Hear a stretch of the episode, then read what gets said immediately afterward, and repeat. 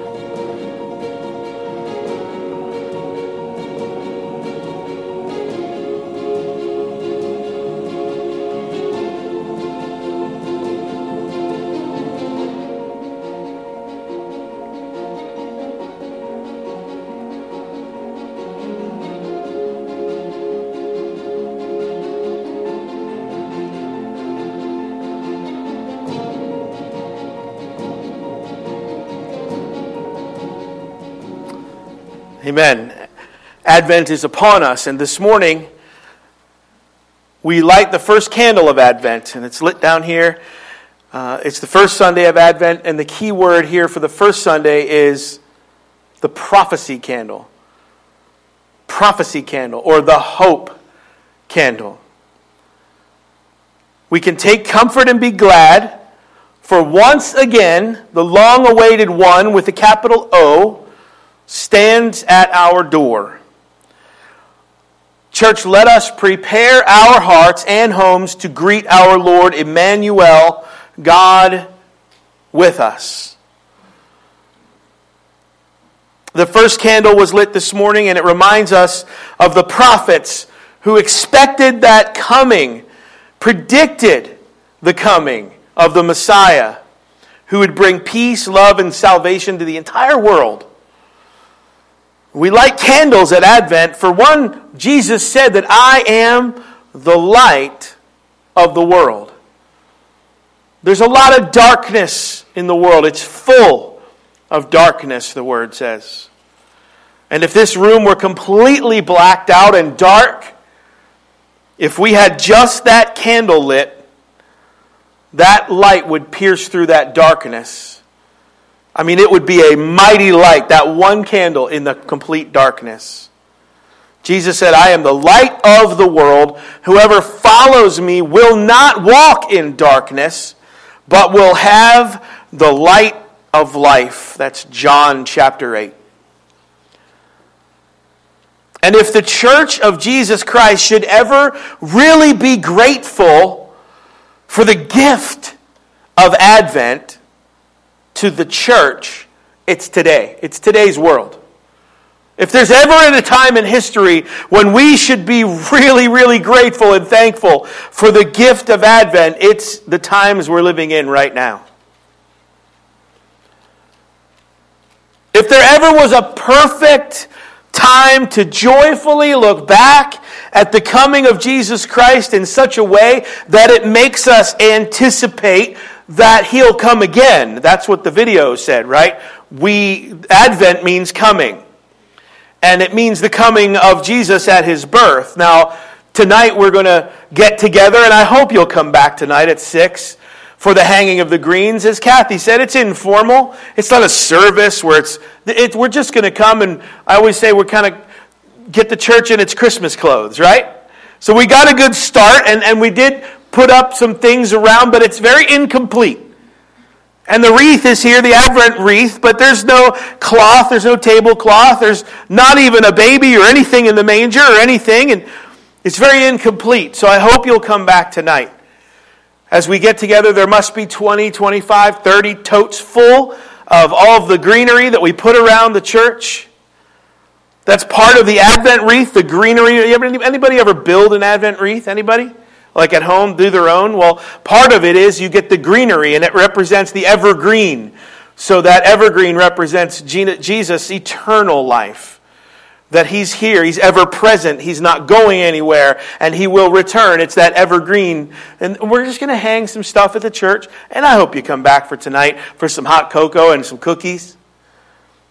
but to more importantly, to celebrate this Advent season as we kick it off tonight and this morning. It was very incomplete, and I did that on purpose because I want y'all to come back tonight and, and sort of fill some of those roles and put, put the greenery around and the lights and the trees and the, and the celebration that's about to begin. It's sort of this anticipation of Advent. And, and, and it's, it's this time we can look back. And if we've ever needed that, it's, it's in the days that we're living right now. If we ever needed just a break for a second to remember, it, it's today. Even at Thanksgiving, right, for a lot of families, and uh, even at Thanksgiving, uh, since the pandemic started, and last year and this year, a lot of people I talk to, how was your Thanksgiving? They say, oh, you know, it was, it was a little different. Some people come and some people don't, and some people won't fly and some people do, and, and it's just difficult to sort of get around these days and to get together and to share in things like a big meal like Thanksgiving. People say, yeah, it was, it was different. And it's less kind of the, the feast and celebratory thing that it always has been, right? Sort of different now. A few, a few of you appreciate that difference, I know, and, and don't raise your hand or point at anybody, but you know, a few of you are glad that so and so couldn't really or wasn't able to or didn't feel like coming to the house, right? Come on, I know there are some of you like that crazy uncle that you know you're kind of glad that he kind of couldn't come this year. But by and large, you know, we just kind of feel like there's, there's just some, some loss that's been happening, right? Some things aren't the same, and there's just been these little losses. Another thing that was disappointing. And, and what I want to do today, in light of all of that, is kind of turn our attention to what I think has been the backbone of the Christian church really since her beginning. And that is our unwavering hope built upon what cannot be shaken, regardless of the season that life is dealing with us, dealing us out right now. However, life is playing out for you right now, what I'm saying is that we as Christians, as Jesus followers, have this unwavering hope that cannot be shaken. At least we should. At least we should. And if there's ever a time to remember, to joyfully remember, that baby in the manger and all that that means, it's in this season where, where it's just been, for many of us, it's been, you know, just little loss after little loss after little loss. You know, we can't do this. We used to do that. So and so can't come. And this, it's just been little loss after little loss. And some of us in this room, it's been sort of epic heart wrenching, soul wrenching, destroying type losses. Not the little losses, but we've actually had big, heart wrenching, epic sized loss. And so, what a gift of God's grace that here, as the weather turns, right? Our first kind of get into the snow and all of that, the weather turns, and, and by 2 o'clock tomorrow afternoon, the weather will turn to something else. This is Western PA, folks, in early December. They'll probably, it'll probably be 80 degrees one day somewhere in December and, and three, three inches of snow. But just as it turns, you know, we're, we're like, we're like, you know what, let's, let's remember, let's take some time, remember some constants, and, and talk about the hope that lies within us as Jesus followers. At least it should. Here's why we'll talk about this hope this morning. Because historically, being the first week of Advent, it's a good thing to talk about hope to kick off Advent. Hope is that thing that will bolster us and keep us secure. In fact, I'll say it this way, and, and sometimes I, I say it in another context, like in funerals or something like that.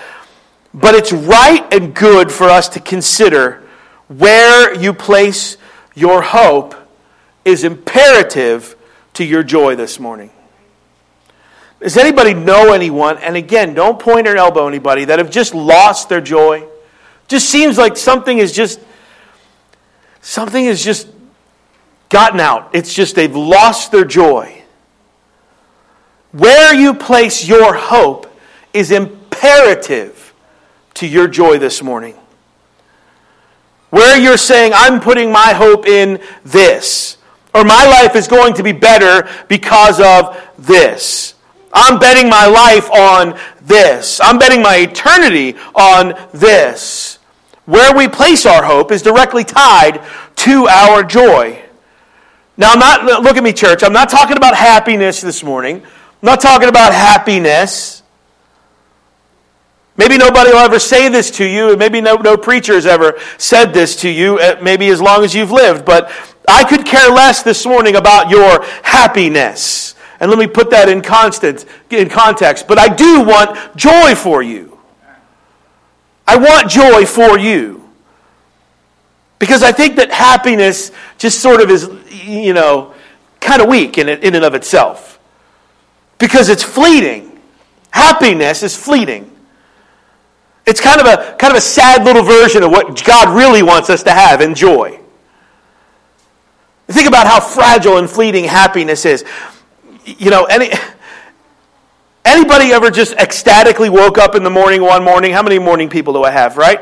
They're not even here this morning. They're out doing fun stuff. No. Come on.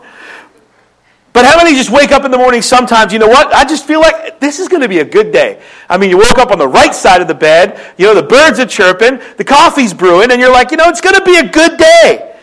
And your happiness, you're just happy. But how fleeting can that be that, you know, in just a phone call can change that whole day? One stepped on Lego can change the entire day. And now you're, you're frustrated, you're angry, you're perturbed. That happiness was so fleeting. I'm not talking about happiness this morning. Where you put your hope is imperative to your joy. So, why would I want happiness? I want joy for you. Why would you want sort of a, a fleeting giggle when you could have deep rooted joy that really can't be shaken, can't be affected by life's circumstances?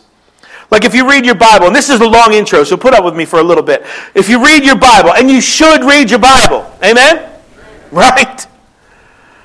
Come at me with all this stuff, and people come at me with all these issues and problems. And, and my first question most of the time is first of all, have you prayed?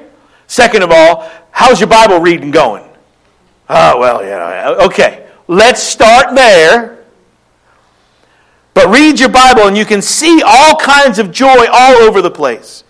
The book of Acts, when the apostles are arrested, some of you are familiar with this story. When the apostles get arrested, they're beaten and they leave rejoicing, the word says. They're arrested and beaten, and when all that's over, they leave rejoicing. Look, what kind of psychopath rejoices after getting beaten with like rods and having the skin basically whipped off of your back? What kind of? Those who have joy. That's who. Joy. Those who haven't kind of pushed all their chips in and said, Oh, I'm going to be happy. I just need to be happy. Do whatever the world would tell you. Do whatever makes you. But I'm going to live as a Jesus follower in the confidence that comes in knowing what is ultimately true. And so this morning I want to talk about hope because I love you. And I think our hope has been assaulted over and over and over again these past couple years. Our hope has been assaulted. And I don't want you, as Jesus followers, and me, to lose hope. I want you to be filled with hope because our witness to the world around us is also tied to the joy that's found in us. This joy, not white knuckled mustering, but in our hope. We are, we are to be a hopeful people. I thought about it last night. And this is a bad illustration, but I'm going to use it anyway because y'all are looking at me funny. We're, we're, we're not Eeyore, we're Tigger. Anybody? Thank you. My goodness, thank you. I got one who gets it.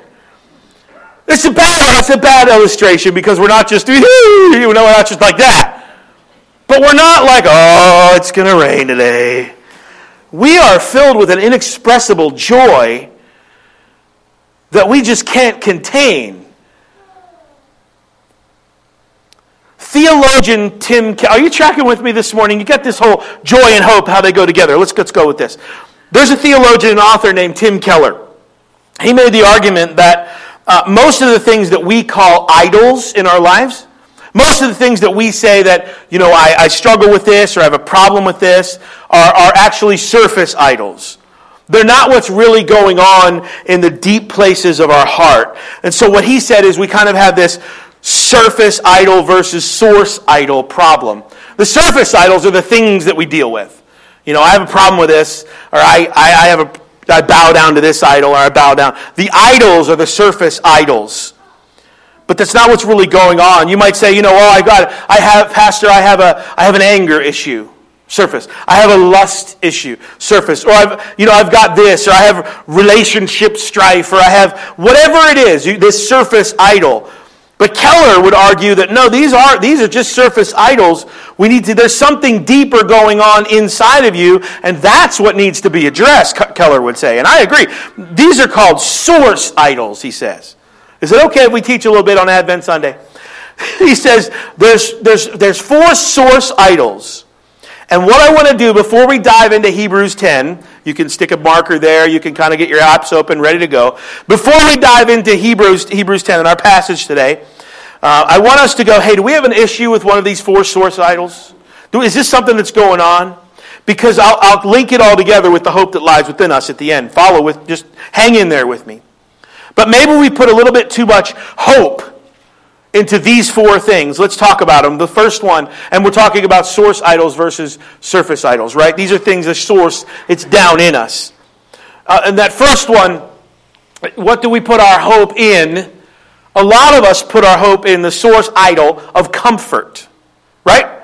One of the first ones is comfort. And there, there's an issue here, and here's why. We live in a world full of comfort and convenience. Right? We love it's just comfort and convenience.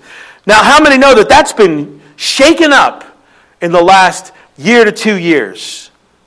It's been shaken up. We can't get things like we used to be able to get them.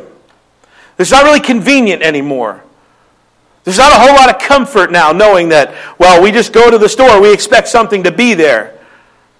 Face it, we don't live, we live very much in suburbia, right? We live in kind of the suburbia USA, small town, sort of. We're not in New York or LA or Philadelphia, but we, we, we, li- we live in suburbia, and the whole reason the suburbs existed in the first place, or outlying areas existed, is, is for comfort, period. you get a little space, you get a little plot of land, you get a little, little elbow room, we got some comfort. Maybe you get a drive through. And then you get, make everything accessible and it gets easy and quick. Let us make it easy for you, right? In the comfort. And some of us have this real comfort. And you know what? We're just comfortable. And we're submerged in the air of comfort and comfort wooing us to, to what we want and we want it now, right? And we're so, it's so easy to get. You go, man, I just want what I want when I want it. And why does it have to be as hard as it is now? Why does it have to be that hard? I just want to go and click or go and buy and go and see and go. I just want to do what I want to do. And some of us not all about material things, right? Sometimes you want to go to a place, you want to visit a place. Oh, well, we don't have the, the staff, or we don't have the, the employees, or we don't have the, the, we can't open the doors. You can't go into the museum. You can't go to the park. You can't go to other places. So it's just, we lived in a world, we live in a world where we expect comfort. And I want what I want. And sort of this, this call toward comfort and ease. You know, why, why not when we can just, you know, why, why do we even have to, why do we even have to drive through? We can just punch in our app. Right? How comfortable and easy is that? Convenient? We can punch into an app, pull in the parking lot, and someone brings it out to us. You don't have to wait in the six hour Chick fil A line anymore. You can punch it in your app and only wait an hour and a half at 3 in the afternoon at lunch. What? Anybody else waiting those long lines at 3 in the afternoon at your, your favorite fast food? Uh, somebody needs to explain this mystery to me, by the way. Um, you know, I'm going to do an exegetical paper one day on how Chick fil A pulls all this off at 3 in the afternoon with all those lines and everything. But these thousands of people eating lunch at 3 in the afternoon, which I am one, so I can't really but who are these people? They want, they live in comfort, right? They just, you know what? I'm going to pull in the line and I'm just going to wait. And I'm going to go through and I, I need comfort and convenience. And it, it kind of woos us into this life should be easy mentality, and we want life to be easy. I just want them to things to go like I want them to go. And I want I, I just want things when I want them. I mean, I just do. Why? I'm a grown man. I want things when I want it. I want to do what I want to do when I want to do it. Some of that has been robbed from us. Some of that has been, we're, we're kind of not able to do right now. But I want to enjoy, I want to enjoy things when I want to enjoy them. So a lot of us put our hope in this comfort that, you know what? If it's comfortable and convenient, we'll do it. But if it takes us outside of our comfort zone, or if it takes us, makes us a little uncomfortable, or maybe it's not so convenient, we, ah, you know what? God, it doesn't have to be that hard. I'm comfortable. God will say, you know what? You know, so and so's in the hospital, and, and they, he puts that person on your heart. And you're at home watching the game, or you're, you know, you're out baking cookie, you're doing whatever. Not very convenient or comfortable for me to God. I know you're I know God, but I sort of have this source idol inside of me that says, it's just not what I do. Don't you know I have people coming over tonight? Comfortable, convenient. God, this isn't very convenient. So we have this sort of comfort that we're not willing or able. We put our hope in our comfort.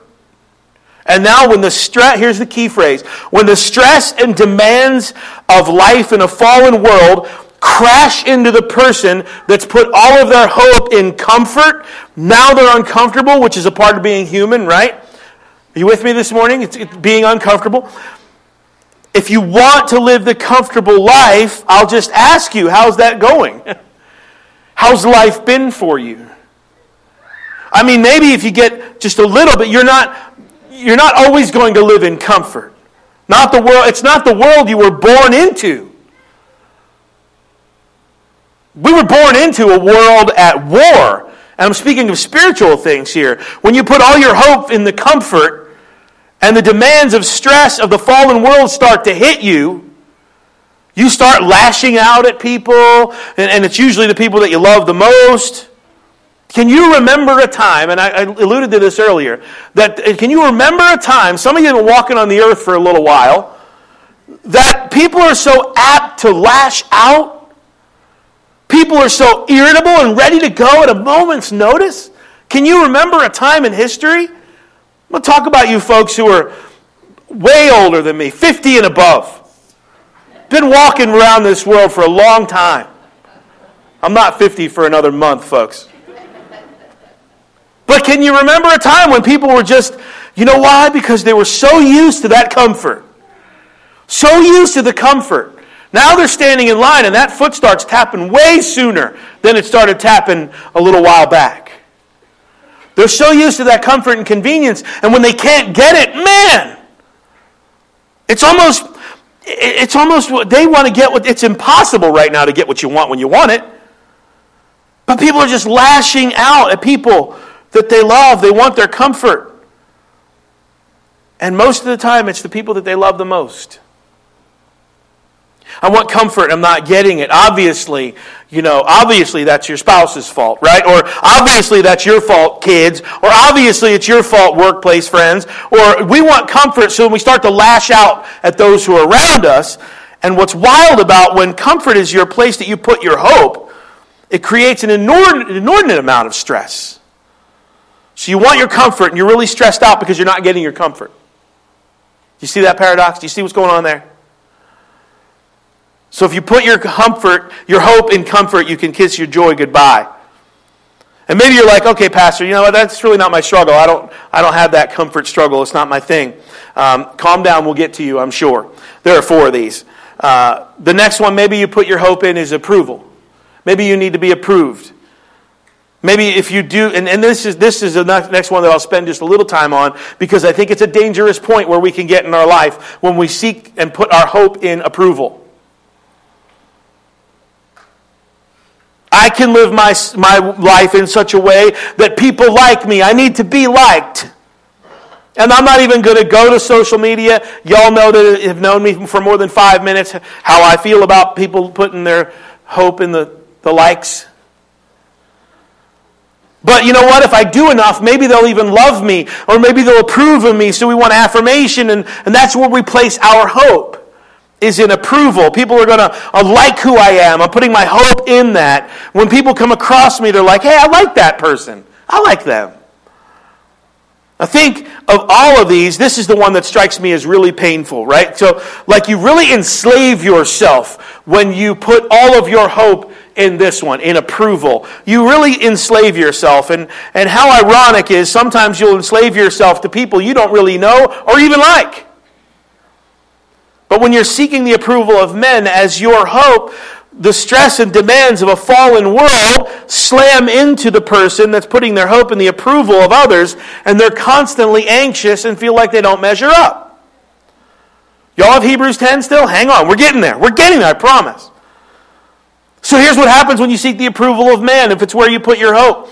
They're going to like me. They're going to approve of me. They might even love me. The thing they're going to give me that maybe, you know, mom and dad never gave you or, or whatever ends up happening in life, you're like, I need the approval. And then you're always like, did I, did I not do enough? How many live in that world? Am I not, am I, did I not do enough? Did, is that okay? Did I do enough? Are you okay? Do you like me? Do you approve of me? Do you approve of me? Do you approve of what I'm doing? Did, uh, did I do enough? But the problem is, then you're always like, did I do too much? Have I done enough? But yet, oh, now did I do too much? I'm seeking that approval. I need that approval. And you're thinking, oh, just please like me. I put my hope in that. Please like me. We don't seek approval from others as Jesus followers. You'll constantly be in your head Did I just blow it? Did I do enough? And you begin to enslave yourselves. Enslaving yourselves to the opinions of others. And what a terrible life to live. You're constantly nervous that you might have offended someone or you might not have done enough for this person or you know that person or come across in a different way and you actually enslave yourself and you can never feel that you have the approval eh, from those people at all.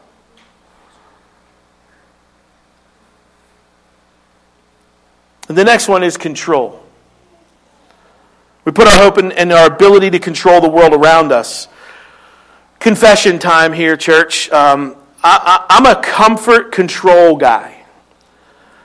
If, there, if there's a line here, I feel really comfortable when I'm, I'm, in, I'm in control. I'm not a control addict or freak, but I like to sort of be in control. I like to sort of things to go my way. I don't know if there's anybody in this room that kind of feels that way, but you know, if you have an agenda when you go on vacation, you are that person.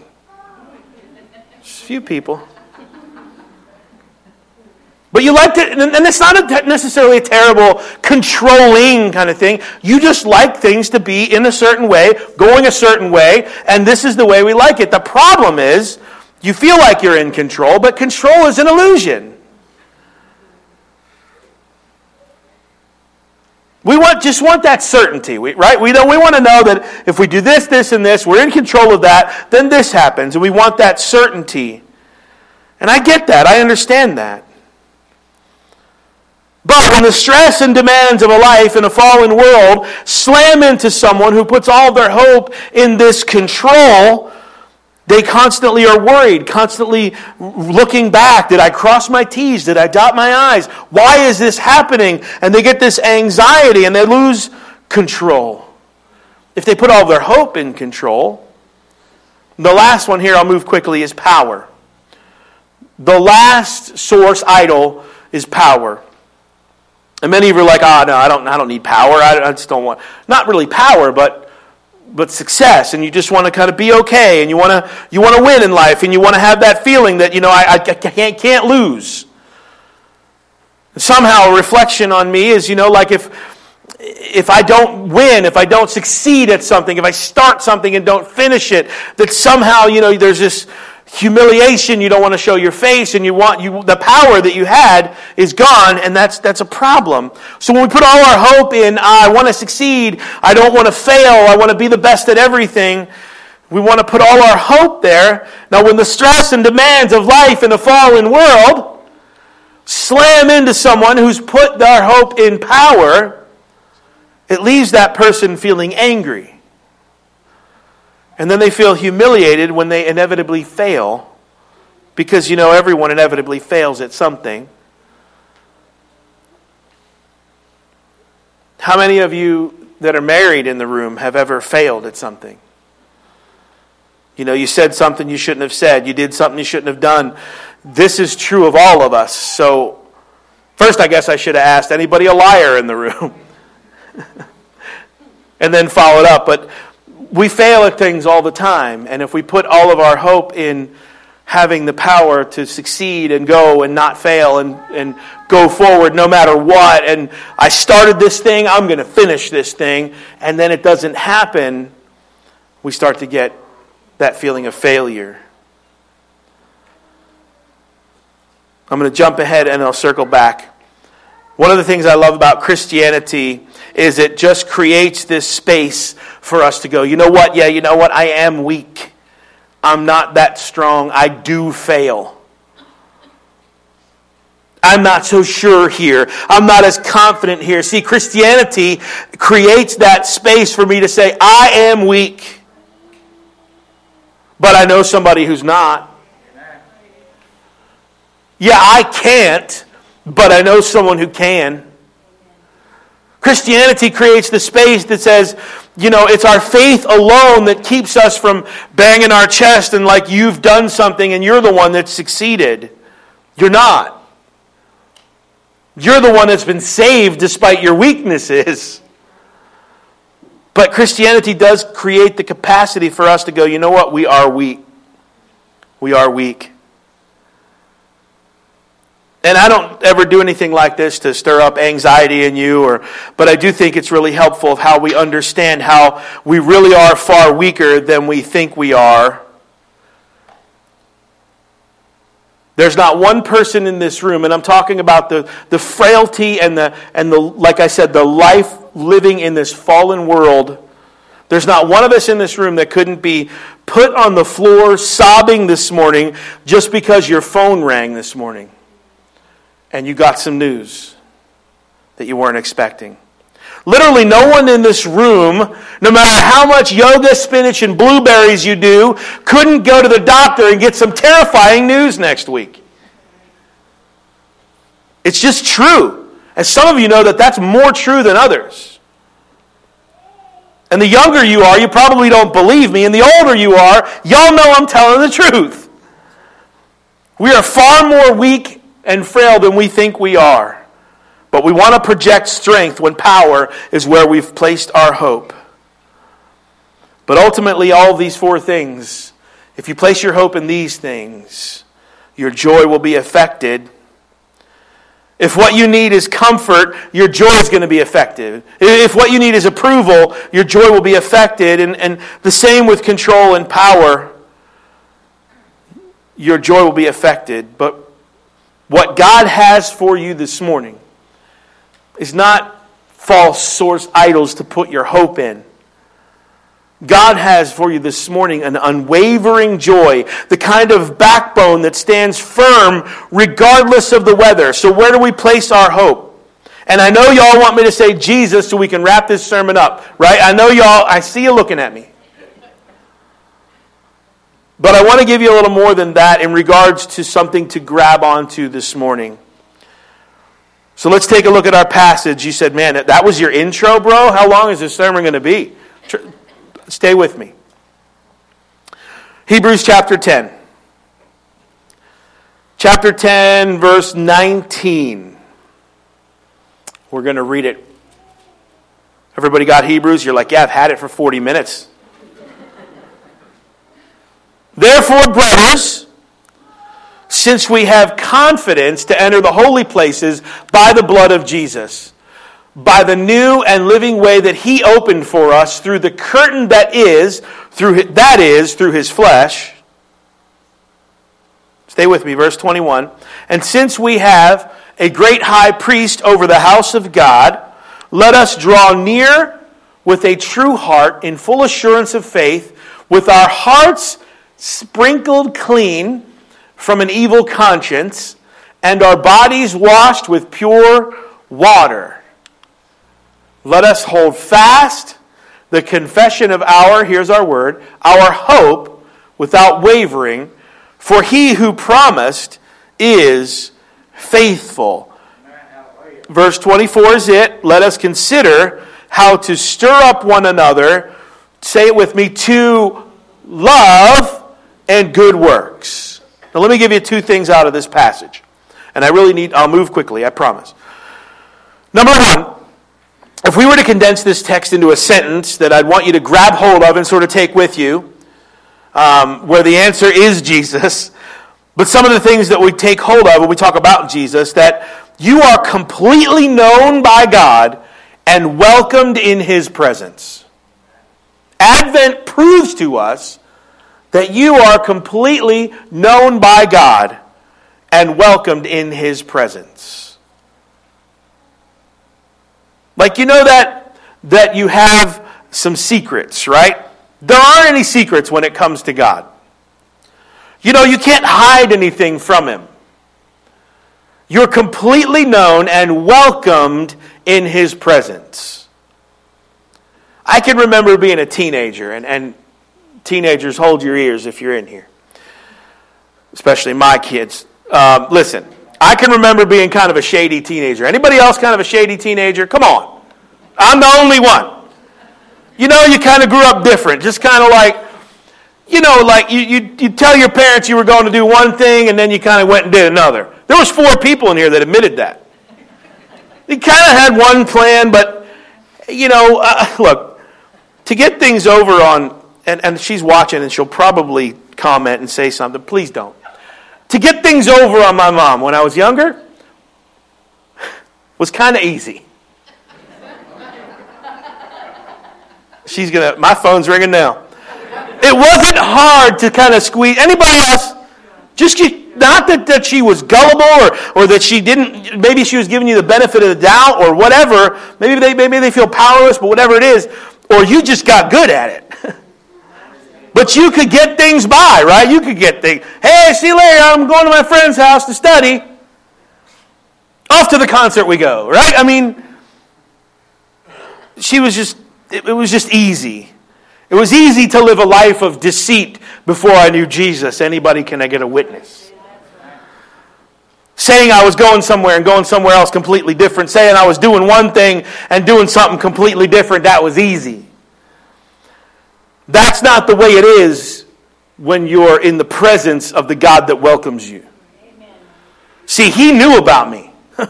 He knew about my shady ways and he knew about your shady ways, the four of you that were honest with me this morning. Appreciate that. But you know that thing in your life this morning, you know that thing that you don't want anybody to know about? He knows about it.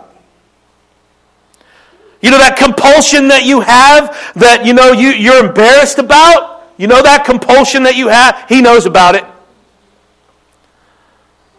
You know that sin in your background that you feel that incredible shame about? He already sees it. You've got no secrets. He knows. He knew mine, and He knows yours. And yet, we are welcome in His presence. Why? This is such a huge, huge deal. Why? One, you were created for His presence. That's why you were created, to be with God. And if you see the language in this passage, the language in this passage is that you would be confident of this, that you would have the assurance of this, that you would boldly approach with this knowledge that God sees you and He knows all of your secrets all of your compulsions, all of everything, and He has made you in a way, and He has made a way that you are welcome in His presence. That's what Advent is about. God made a way that you are welcome in His presence. Praise the Lord. Which matters out, it matters that He welcomes you in His presence. I read one author and he said, Outside of his presence, everything would be tasteless. How poetic. This is what this, this, this is why joy is found in the Lord. A couple months ago, as many of you know, um, I, I got the COVID, right? The COVID. That's what we're calling it. So it's been a few months, and it wasn't. It was okay, and And, and a lot of us kind of went through that together and we, we, we got there. But one of the things I lost was my sense of taste and smell. Anybody else? Eh, there's a few left. It's, it's not really there yet. It's not back. And that's a bigger deal. If you've never lost that, you, what's the big deal? You've got out of that COVID thing relatively unscathed. And then we did, and I did. A lot of us did. But uh, it, and it seems like a minute little thing, but until it happens to you, one of those deals. It's a bigger deal than you think. And actually, if you can't smell, it can actually be dangerous. Right? This sense of smell, you can't smell fire.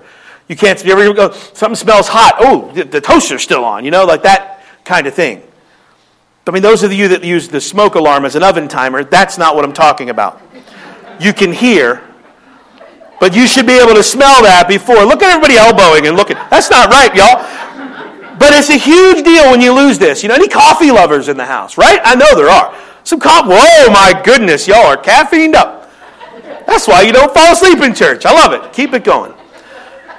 But coffee, coffee, I mean real coffee. I'm not talking, if you like Folgers or Sanka or any, any of that old, oh, that's fine. More power to you, but I'm not talking about that. I'm talking about coffee. You with hair on it, like coffee. Right? Like you, you, you brew the cup. And, and, and how many have like a, a, a brewer in their house or a bean to cup kind of thing where the grinds you know, the, the beans grind and then it brews it and it's just, and that smell. Right? Remember the old commercial? Boop!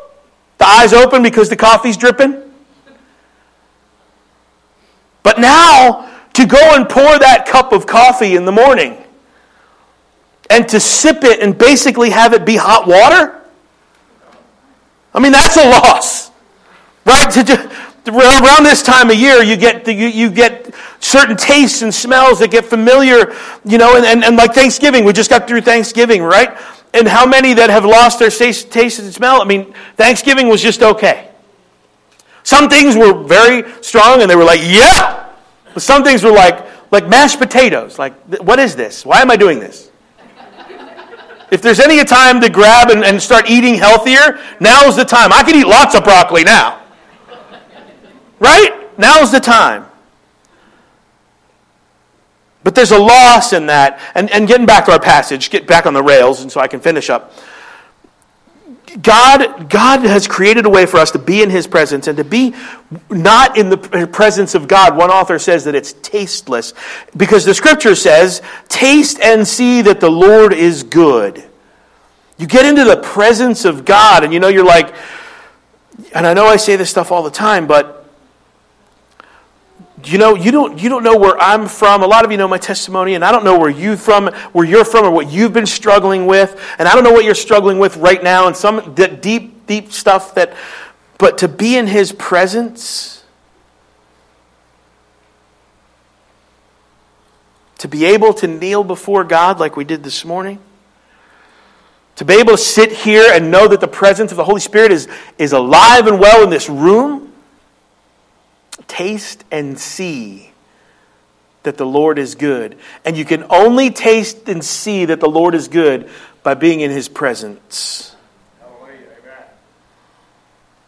Pastor, you don't know what I've done. You don't know where I've been. I don't need to know.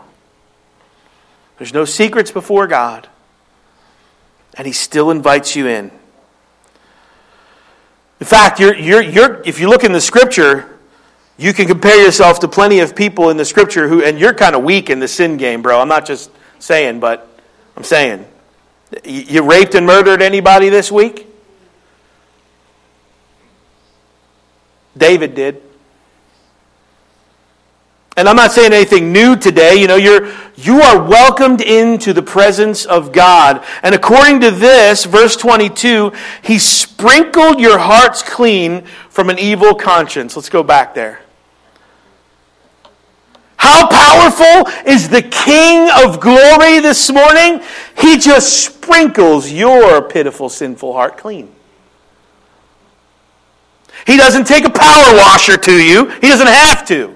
He sprinkles and your heart's clean. And now the evil conscience that the scripture says is lifted. And then, just in case you still got some nastiness on you, he then washes your body with pure water so that you're clean and welcomed into his presence. Pastor, you don't know. I don't have you. I got to wait till I'm cleaned up. No, you don't clean yourself up. All he has to do is sprinkle your heart, and you are clean from an evil conscience. Not my words. It's in the scripture. So we put our hope in the hope giver, the one that can sprinkle our hearts clean and wash our bodies with pure water. So that when bad things happen, and they usually happen because of my own stupidity, anybody? Can I get a witness? When bad things happen, I, I, I take it to Him. I get to. I'm frustrated that life's not comfortable. I can't go to comfort to try and satisfy that. I'd be like trying to taste coffee and only getting the hot water. No, I've got to go to the one who is able to hear and to do something about it. And he draws me in and he says, You know what? You're welcome in my presence. And if nothing else, sometimes I just need him to be with me. And so this is where we put our hope. And the reason we're going to turn our eyes back to a, maybe a six pound, eight ounce Jesus, baby Jesus in the manger, is because it, that that is the embodied testimony that God is faithful and you are welcome in his presence. 1 Corinthians 1:20 the promises all the promises of God I think I have it for all the promises of God find their yes in Him, Jesus. All the promises of God. That is why it is through Him that we utter our amen, or so be it, to God for His glory. So all the promises of God find their yes in Jesus. Can your sins be forgiven? Yes. Look to Jesus. Have you been abandoned? Look to Jesus. Does God care about sin? As is, he, is he serious about your salvation? Yes. Look to Jesus. All of God's promises find their yes in Him. And so we want to hold fast to that. We want to hold fast. When things are going great, He is with me. When things are going terribly, He is with me. I put my hope in the hope giver. I put my hope in the one who welcomes me into His presence. And that's what Advent brings. Advent is a coming of His presence. This is where we put our hope. A few verses that I'll leave with you, and you can look them up. Lamentations 3:24 The Lord is my portion says my soul therefore I will hope in him Titus 2:13 waiting for our blessed hope the appearing of the glory of our great God and Savior Jesus Christ. Psalm 71 but I will hope continually and praise you yet more and more. Romans 5 15 13 and this is my prayer for you today as we leave. May the God of hope fill you with all joy and peace in believing, so that by the power of the Holy Spirit you may abound in hope. Thank you. I'm going to invite the worship team to come back up. We're going to close this song we'll be done. Where do you put your hope? Where are you putting your hope? Put your hope in the one that welcomes you into his presence.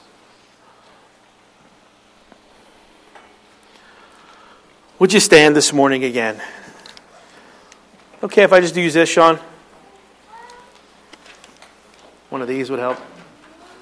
This whole thing would help, actually.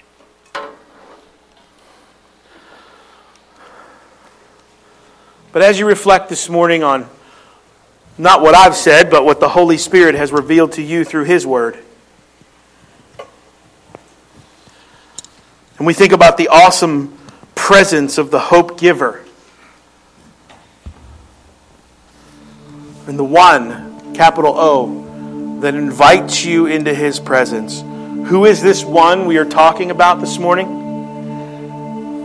This song lets us know who the one is that we're talking about this morning. Join us as we sing.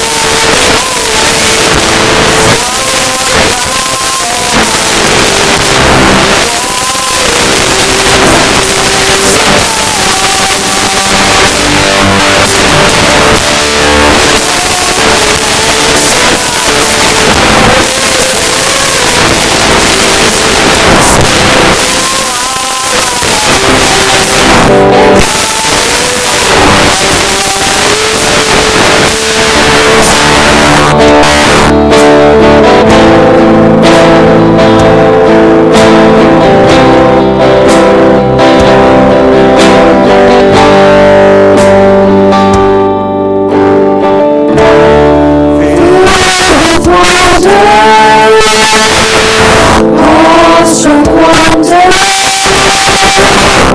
at the of your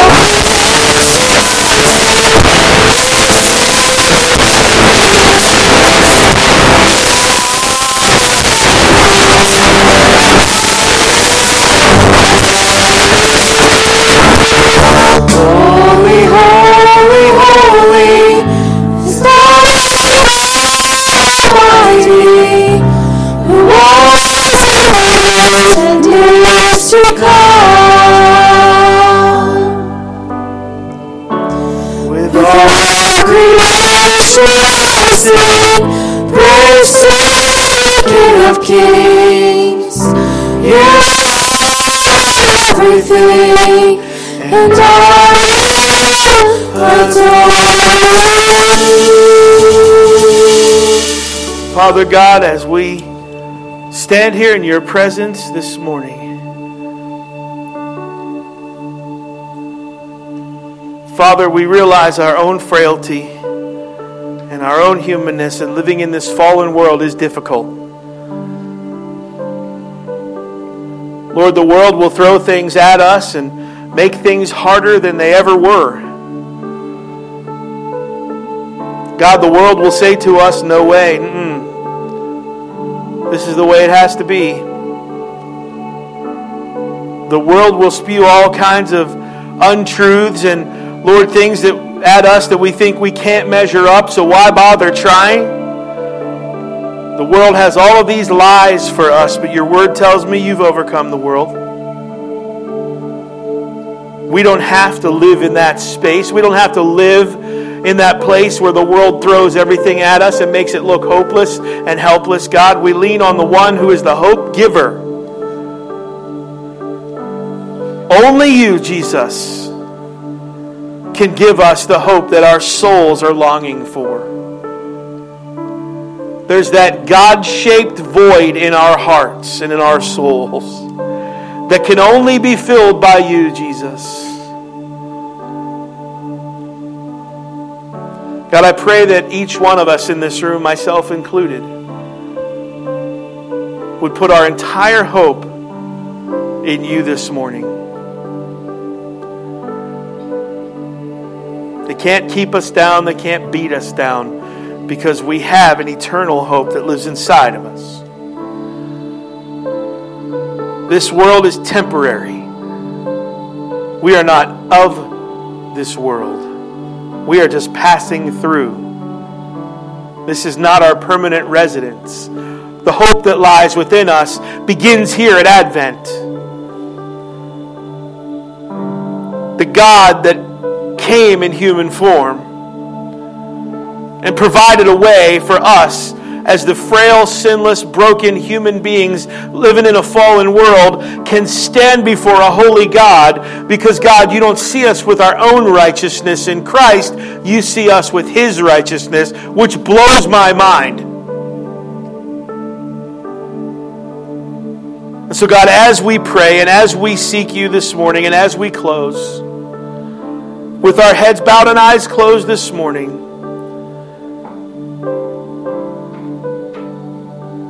my challenge for you, church, is this Are you putting all your hope in Jesus this morning? Or are you hanging on to something else?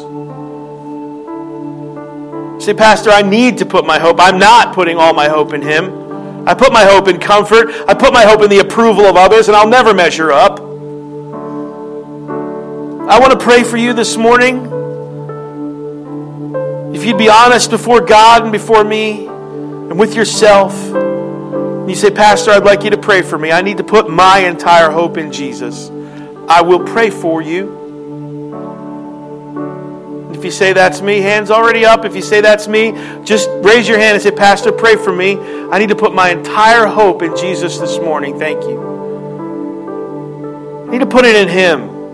I'm hoping in too much other stuff. And maybe yours wasn't one of the four things that we put on the screen, but maybe your hope is in something else. Maybe your hope is in your own strength or in yourself.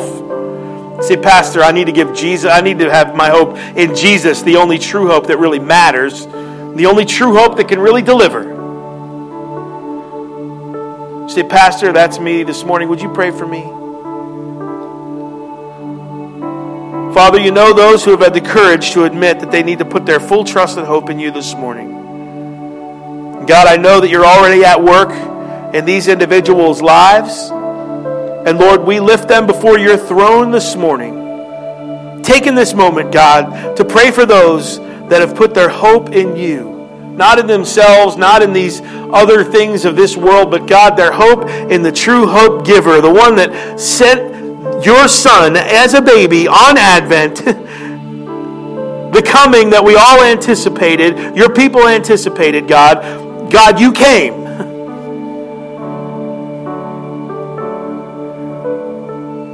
Lord, you lived your life here on this earth.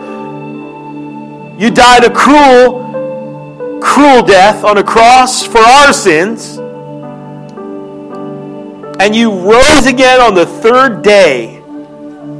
Not that you had to, but proving that you are who you said you are.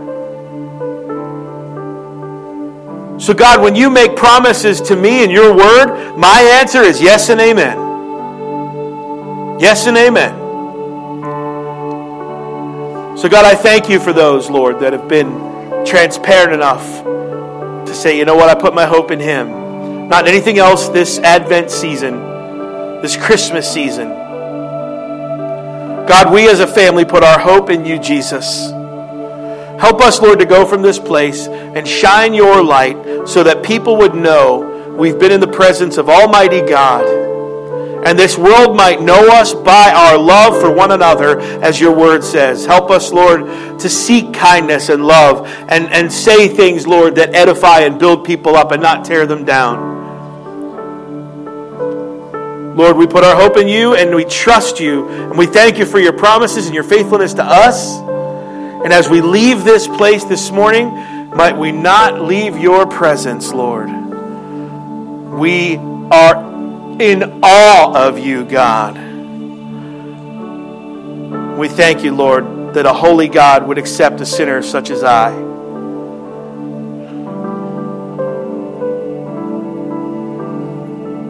We thank you, Jesus. We ask these things in your name and for your sake. Amen and amen. Go in peace.